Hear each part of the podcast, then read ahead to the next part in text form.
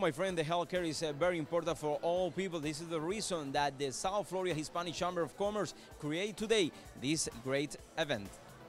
You know, it's funny when, when we were talking about um, creating this this actual uh, theme for today's luncheon. One of the one of the things that I think all of us are are challenged with um, personally. I know I am, and I'm confident that all of us here is how do you balance your career demands? Uh, well, for the South Florida Hispanic Chamber of Commerce, some of the activities that we do in order to make sure we add value back to the community is bringing up topics and information to provide to our community to engage them regarding different issues.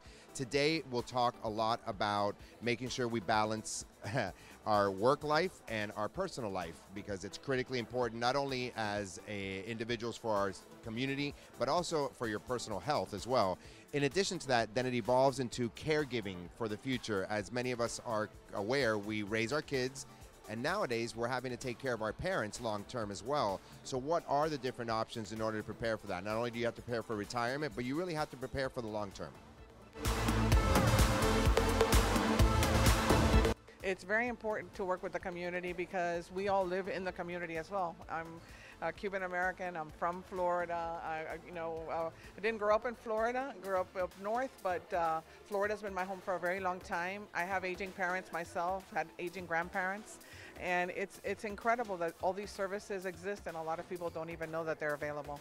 So, in partnership with an organization named United Home Care, we provide these services in the community to people so that they can stay in home several aspects, not only on the care of the individual in itself, with the medical care, but also all of the things that go surrounding it.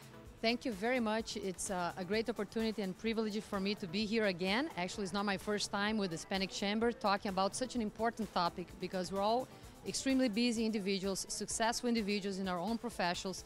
And, and I think the topic today is going to be very important because at some point in life, all of us is going to have a loved one that is going to be sick that is going to require our attention and is going to require much more than our attention but support and i think the topic today is how do we care for the elderly that he gets sick not only in the hospital but also in a home setting and how do are we prepare for us not to have deviate away from our own functions as professional but also dedicate the love and that support for the loved one so thank you for having me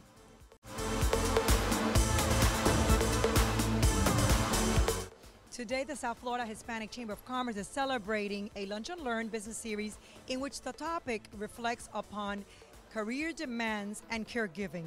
Balancing career demands and caregiving. That is a very interesting topic in which we have a panel discussion with experts in the industry, and the moderator is an outstanding physician who will lead the conversation. Nowadays, balancing career demands is very difficult because in this rapid world in which we live in, we all have parents, grandparents, uncles, in laws that need caregiving. And we have the resources here today with our expert panel who will be providing the information to our members as what are the resources out there for them.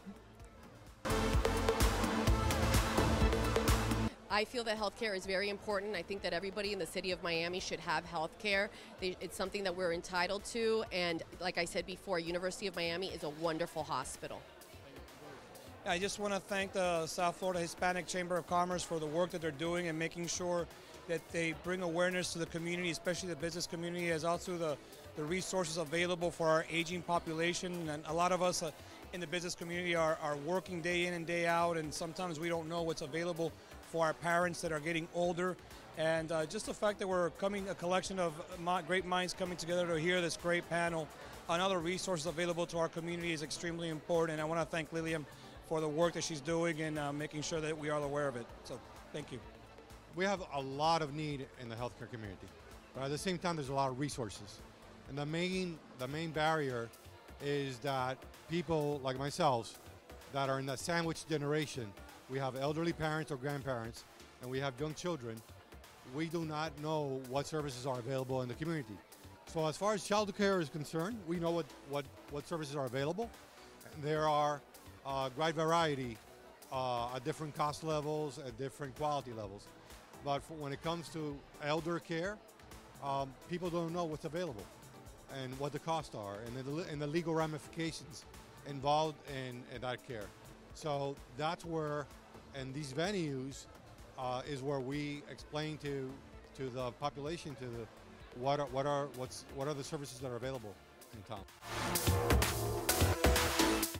As you see today, the healthcare is very important for our community. This is a reason that the South Florida Hispanic Chamber of Commerce is doing this event. This is Dariel Fernandez on the street.